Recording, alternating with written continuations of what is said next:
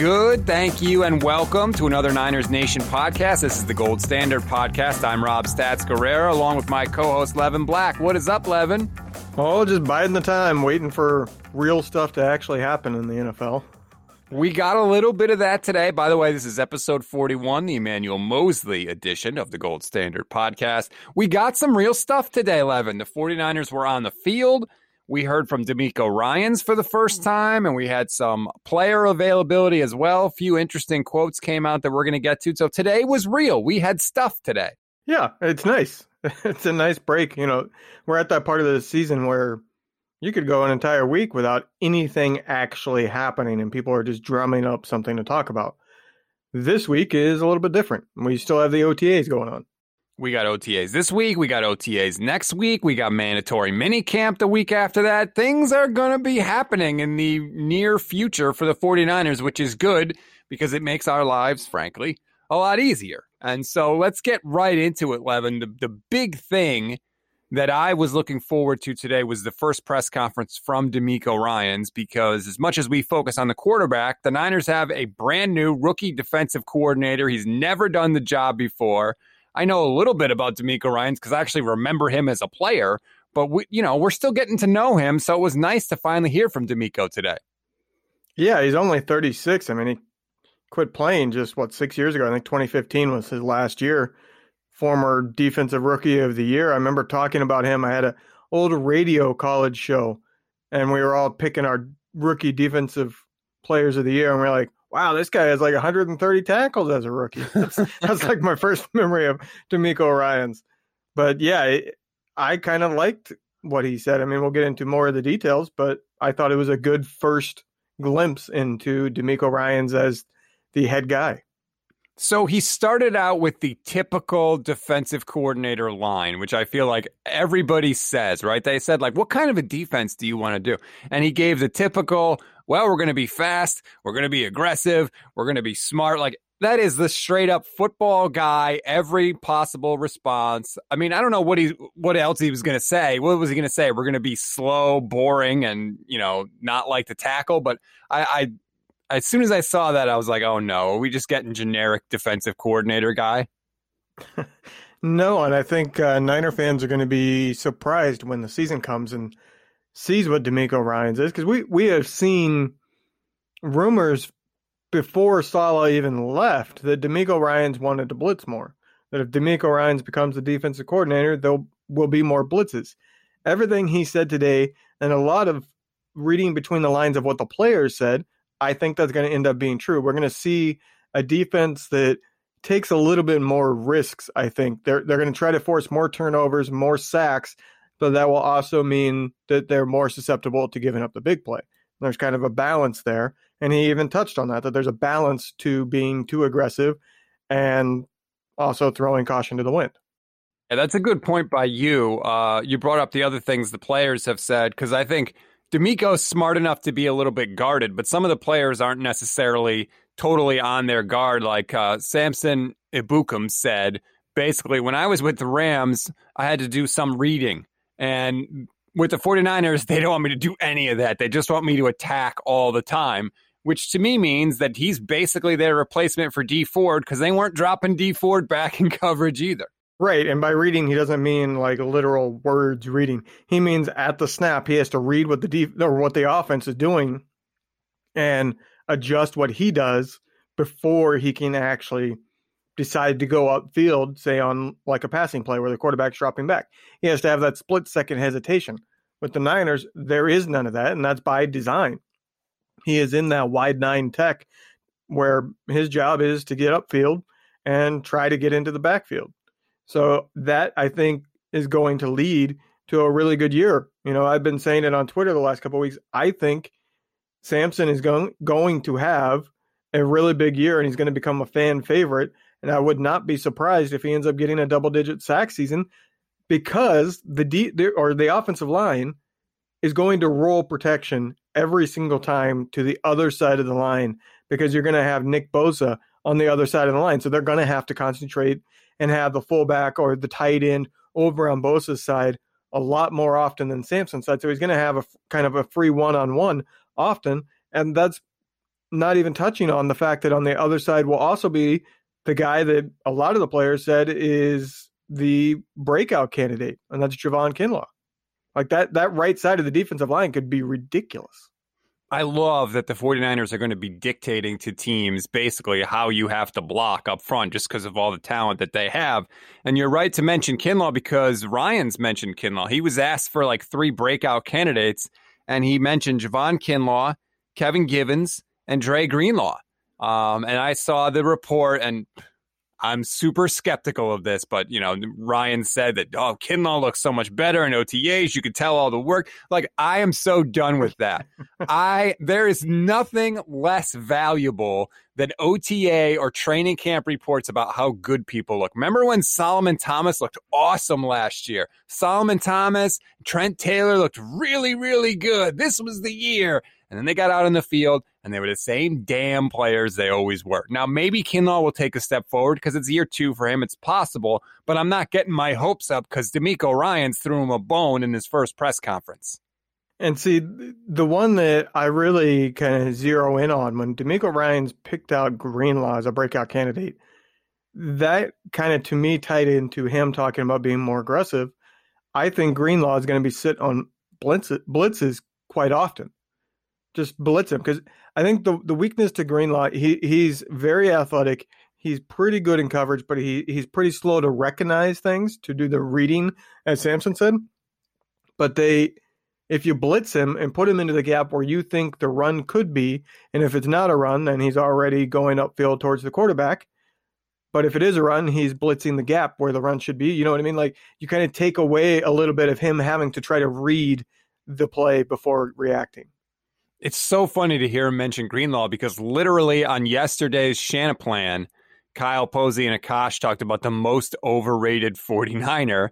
And that was Kyle's pick was Dre Greenlaw. And his point was basically he's gotten worse in coverage since he's come into the league. And people love him because we think of the interception against Russell Wilson on Monday Night Football and the stop on the goal line in Seattle at the end of 2019 that clinched the number one seed for the Niners but we overlook all his other deficiencies and that is definitely one like you mentioned he's he's slow to read and react to the play. So if the 49ers recognize that and try and take some of that uncertainty away and just say this is your job on this play just go maybe that will help. But uh, I think it's interesting that KP literally picked him as most overrated, and the defensive coordinator the next day says he's going to have a breakout year. You know, let's just put it this way: there's a reason why I just threw it out there. You know, don't have any inside info clearly because I don't have inside info on really anything. but this was just an idea that popped in my head. The Niners were bringing in a lot of different linebackers that were starters in in their on their former teams, and I thought just threw it out there that what if they're doing that because they're in negotiations with Atlanta, and currently Atlanta is asking for a young linebacker and zeroing their pick on Greenlaw because you're not getting Warner, and the other linebackers aren't good enough. So if they want like a young quality somebody that can come in and start for them, Greenlaw would be the pick. And the Niners, I think, should consider that. And I think that tells you what I think of Greenlaw. I do think he's pretty overrated. I would have probably picked him as my most overrated if we had that topic, because I've talked on the, on Twitter before about how he's somebody that makes a lot of big plays because he's so athletic. He makes the wow play. We're like, holy crap, he got there, you know, or he comes out of nowhere to catch up to the running back, anything like that. But it's really hard on TV and to the casual fan to pick up when he's just not in the right spot at the right time, when he's not there and he should have been. You can't really pick that up just watching regular TV.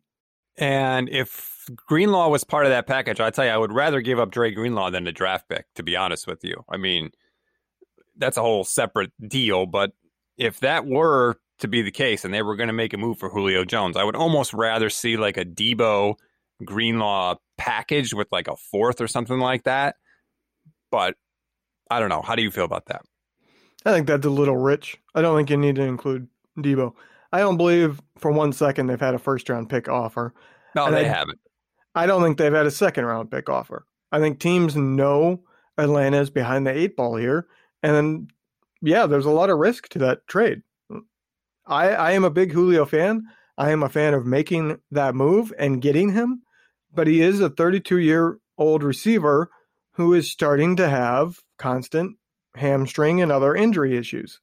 So there's a lot of risk there. I don't think teams are going to be willing to give up a first or second in the trade. Now, something like a fourth and Greenlaw, I think that would probably be the top offer on, on the board if Atlanta actually likes Greenlaw. You know, teams can be fickle when it comes to players. Like a player that's highly valued by one team, the other team could not view as a starter. Yeah, we'll see on that Julio Jones thing. I'm just glad that the 49ers right now as an organization are not dumb enough, frankly, to put themselves in a situation like Atlanta. The Atlanta Falcons cannot sign their draft class right now because they don't have the money under the salary cap. That's never going to happen with the 49ers. Like, what do we talk about? Oh, they have 40 free agents and they're not going to be able to bring everybody back.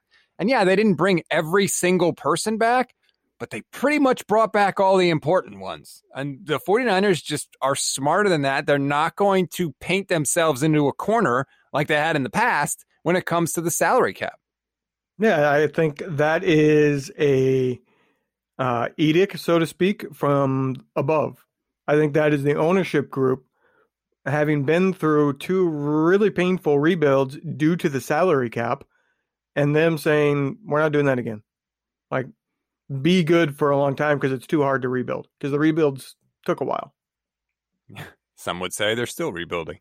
Um, Uh, one other thing DeMeco Ryan said that I like at first I was like, this guy's out of his mind. And then I stopped and thought about it and I was like, holy crap, he's right. He said in his first answer, growing up watching the 49ers play defense, the defense has always stood out here. This has been a defensive organization. And I'm like, what's he talking about? The 49ers, West Coast offense. And then I looked, DeMeco Ryans is 36. if you look back, growing up, basically, you know, like since late 90s, 2000, the 49ers have been a defensive organization. The offenses haven't really been great.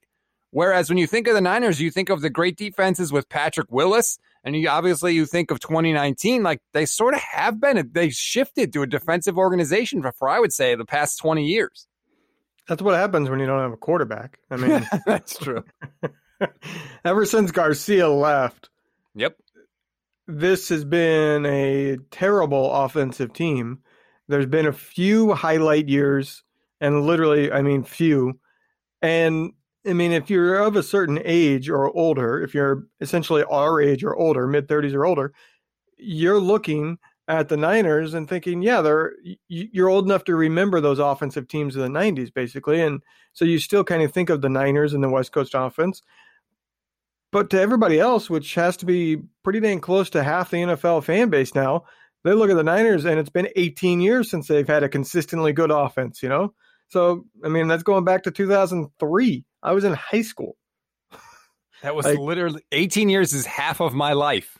yeah, like I, I find myself, it, it, it's the whole age thing. I find myself going, you know, the Niners are an offensive franchise. And I start to think about it. I'm like, well, if there was a team that was really good in the 70s with defense, but in the early 90s didn't have a hadn't had a good defense since, I wouldn't be calling them a defensive franchise. Right. That's the length of time that we have gone, and it just doesn't feel like it. We've literally gone from a if you do it, just move the dates. If you go from a team being really, really good in 1973 and then being bad pretty much the entire time until 1991, you're not going to keep identifying them with what they were in 1973 when you're in 1991. That's the length of the time we are. It just doesn't feel like it because everything 2000 seems new.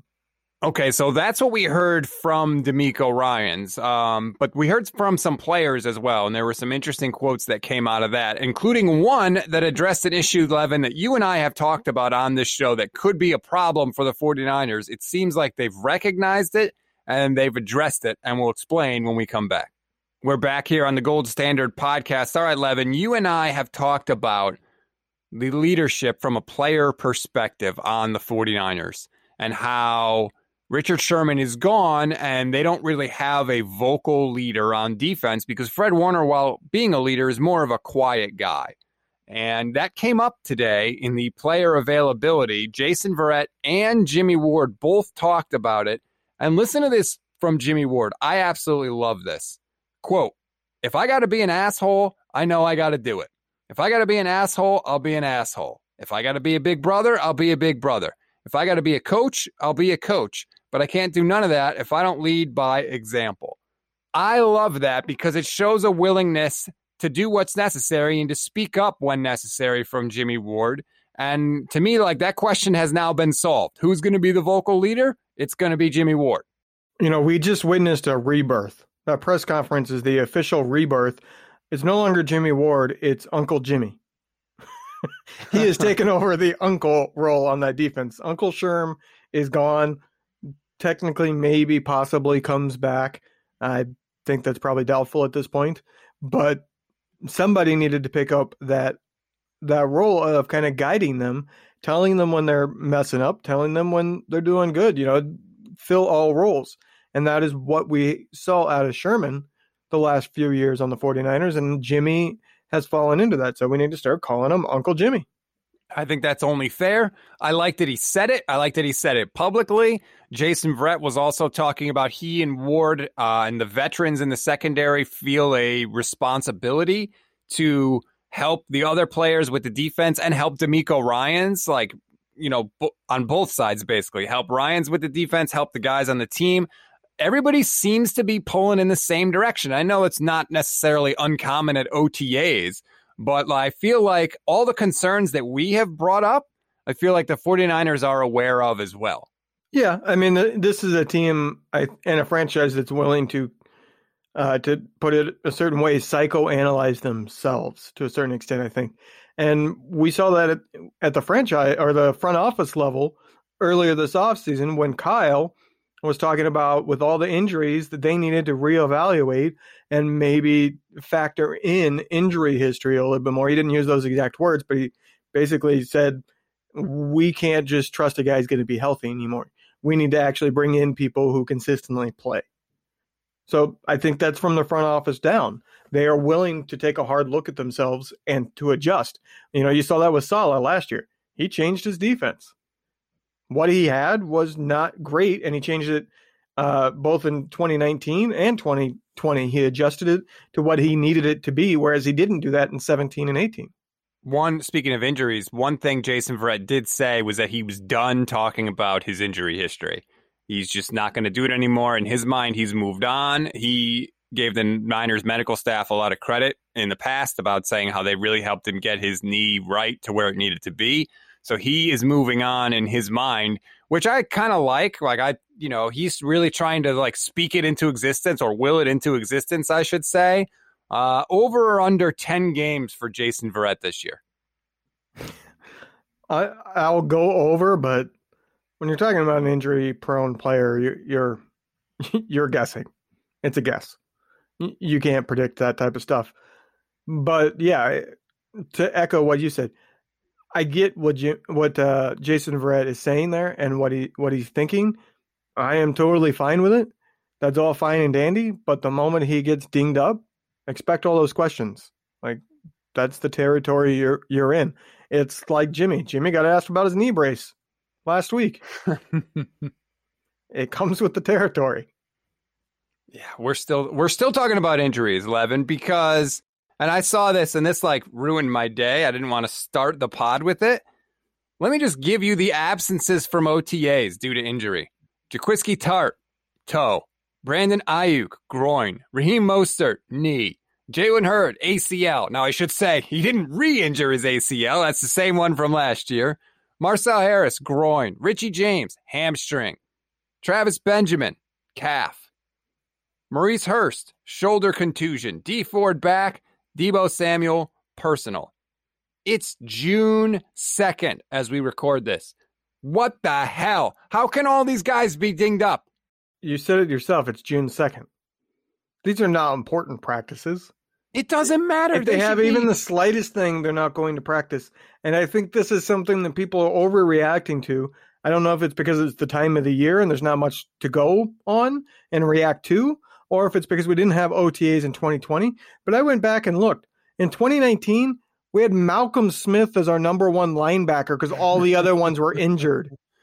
We had Nick Bosa hurt with a hamstring that year as well. Like we didn't get to see Nick Bosa rookie OTA, you know, performance practices, whatever you want to call it. This is not uncommon. How do these guys have anything? Anything at all? Like Jalen they have to train. No, no, no. They train year round. This is not a sport, and this is not a league where you play three months and then you go gain 20 pounds in the offseason and try to lose it again. It's not a sport like that. You need so much bulk that it takes so much time to get it, the bulk muscle that you need, that you got to keep that bulk because you can't just say, okay, I'm going to crash here in the next month and show up to training camp with 20 pounds of extra muscle. It doesn't work that way. Okay. I just seems like an awfully long list to me. That's all I'm saying. All we talked about is injuries, injuries, injuries, and then the first thing I see is who's not at OTAs, and I was like, "Are you kidding me? Like, who the hell were Jimmy Garoppolo and Trey Lance throwing to out there?" Talk to me when training camp starts. That's when it matters. J- June 2nd. Some of these guys are probably just going, hey, I'm going on vacation next week. I have a groin problem. You know, Usually, you get the groin problem after vacation, but that's for a totally You know. separate reason. I, I'm here just to collect my check for attending OTAs. Uh, by the way, there was a little bit of news. The 49ers signed tight end Michael Pruitt to a one year deal. Championship. Probably don't care about that at all, except for the fact, Levin, that it probably puts to rest the possibility that Delanie Walker will be returning to San Francisco. Neither one would have mattered. Delanie Walker loved him when he was here. He's not an NFL player anymore.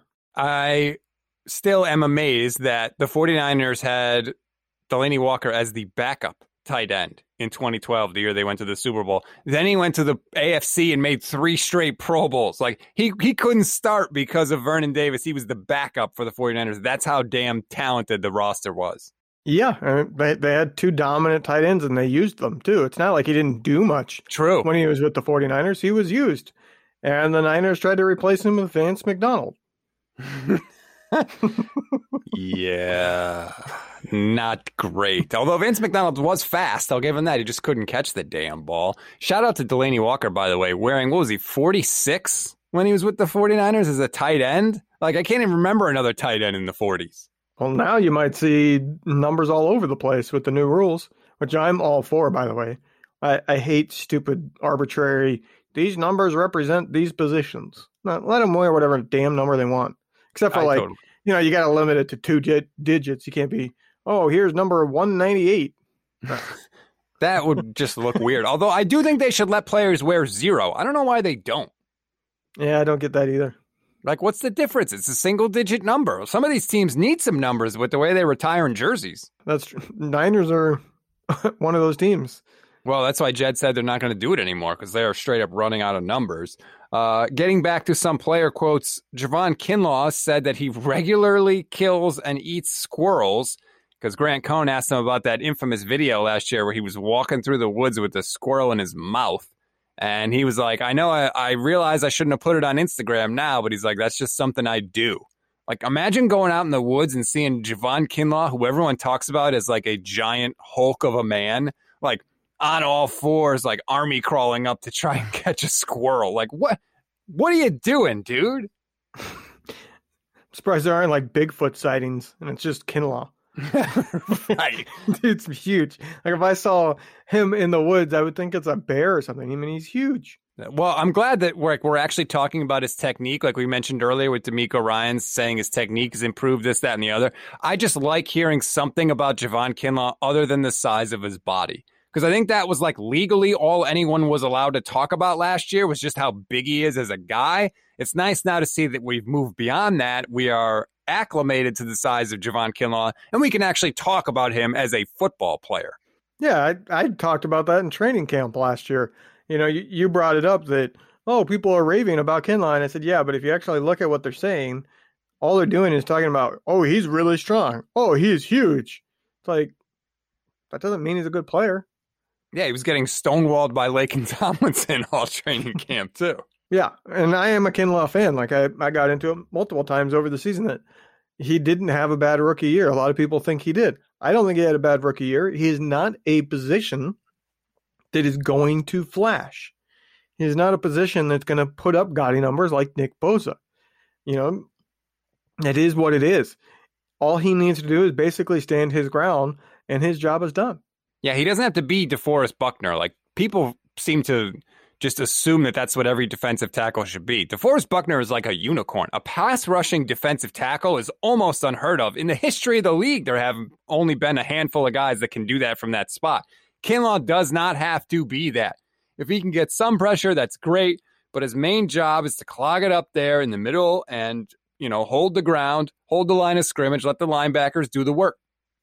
Yeah, I think Niner fans in general are probably have a little warped sense of what a defensive tackle is because they had Bryant Young, they had Justin Smith, you know, they, they've had pass rushing defensive tackles for most of the last 25, 30 years.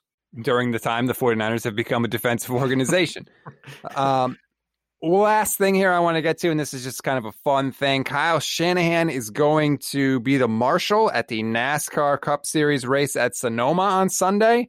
He sounded pretty excited about it. If there was one sort of sporting ceremonial thing that you could do, Levin, what would it be? Would it be lighting the torch for the Raiders? Would it be gentlemen start your engines? What would it be? Uh, that's a good question. Putting me on a spot because I mean, I'm not just a football fan, so there are all sorts of things going through my mind. But the one that immediately jumped into my mind, and if you gave me like a night to think about it, I might come up with one that I would care about more. But the one that immediately jumped in my mind is because I'm from Indiana, Indianapolis 500, yard of the bricks, kissing the bricks, drinking the milk, that type of ceremony. You know, you can just go to the store and buy milk, right? It's not hard to get. I can go to the store and buy a football too. It's a whole atmosphere and everything. I don't know about that choice. I will take. Uh, my first thought was first pitch like anywhere, but like there's also a lot of pressure that comes with the first pitch, right? Like it's cool to say you're going to do it, but then when you get out there and you actually have to throw the damn thing, like if you screw that up, you're going viral. Period. I thought you were going to go with Taysom Hill Towel Boy. Yeah, no. nope, not going to do that. Um, I do. Li- I like the Raiders thing though, lighting the flame. I think that's cool. I know it's a Raiders thing. But... I would rather do the Olympic one. Like that's what I thought you were saying all the way up until you said Raiders. I was like, I'd much rather do the Olympic lighting of the torch, lighting of the fire at the Olympic Games. Like that's much bigger deal. I'm not a big Olympics guy. Like we don't care about those people for like 3.9 years. And then the Olympics come around and we act like we love all these people just because they're competing for the United States. Like, I, it doesn't do much for me. But that's why it's special. You only get it once every four years. Yeah, it's like so being what? married for 40 years. You only get it once every four years. Caught you off guard with that one, huh? For some of us, that's a lot more than we're used to. I thought you were going to say for some of us that's in the 30s. like, uh, that was like that Bill Walsh line, right? What did he say? Like, whatever you're doing for the winning streak, keep doing it. For some of you, that means no sex whatsoever. For others, that means a lot of sex. And the whole room just burst into laughter. Yeah, uh, I, I don't know. I can't like right now off the top of my head. Like there are so many like.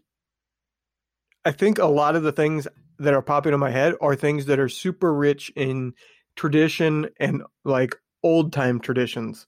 Because I keep thinking of like Wimbledon, you know, something that's been around a long time, very very rich in tradition. Something with the Masters, you know, that's why Indy 500 popped in my head. Like I think that's what I care about. That's why the Olympics probably mean more to me than you. It I care a lot about like the mystique and the old traditions that have survived. It's why I care about baseball. Dot the I in Script, Ohio. Would you, would that be you? Would you be in on that, or you don't care? Don't go to Ohio with me. Come on now. Well, I grew up in. Indiana. I don't. So I know, what? I know Connecticut doesn't really have any rivals because nobody gives a shit about Connecticut. True. But yeah, like the whole Ohio thing, like OH, you know that you know what people from Indiana chant when that whole OH thing pops up. You're gonna you're gonna have to be busy editing on this part. when they hear OH, the response is you. wow. so yeah, like th- there are big time rivalries in the Midwest. This seems a little extreme. well, Indiana's big time rivalry is more with Kentucky. That's kind of the you know Michigan, Ohio are the big rivals of each other, but we all kind of hate each other. Everybody hates Kentucky. That is the funny thing. Everyone? Yes, everybody. Literally, if if you find somebody from Illinois and say, "What's your best Kentucky jokes?" they're gonna have Kentucky jokes.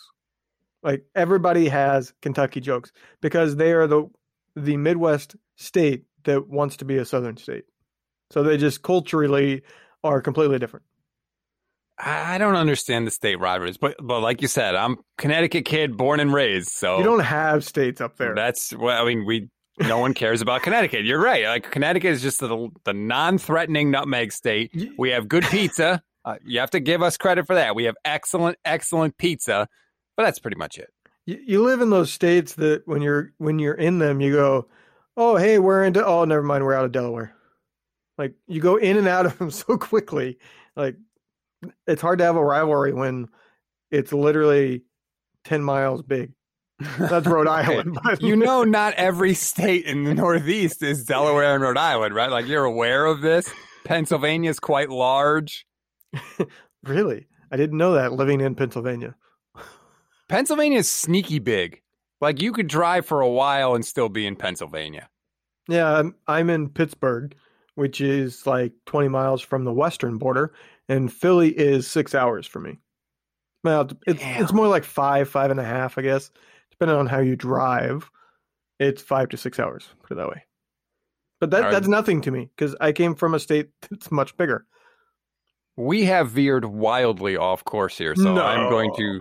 Yeah, I know that's sort of our thing. I'm going to steer us back on course. I'm going to challenge you to hunt and kill a squirrel before next week's show. And if you don't do it, your status here on Niners Nation could be up in the air. I'm just throwing that out there. I'm real worried. I'm going to get right on that. Let me tell you. What, what are you going to uh, do? The squirrel has two to one odds. I'm just letting you know.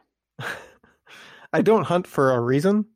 I'm one of those, I wouldn't say hypocritical, because I'm fine if somebody wants to hunt as long as it's not for sport. I don't care for the people who kill just to kill and don't use the meat or anything.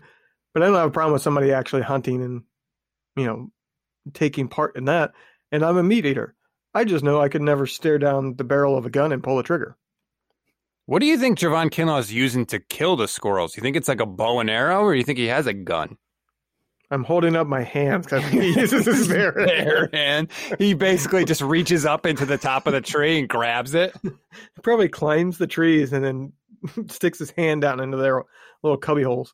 Yeah, see, I think Grant missed an opportunity. I think we need to know more about the hunting process personally so we can get to the bottom of that. But anyway, that's going to do it for this show. Again, uh, please rate, review, subscribe to the Niners Nation Podcast Network. We really do appreciate it. Levin, enjoy your weekend. We got more OTAs next week. We got mandatory minicamp. Things are going to be happening. Enjoy it, everybody, and we will talk to you next week.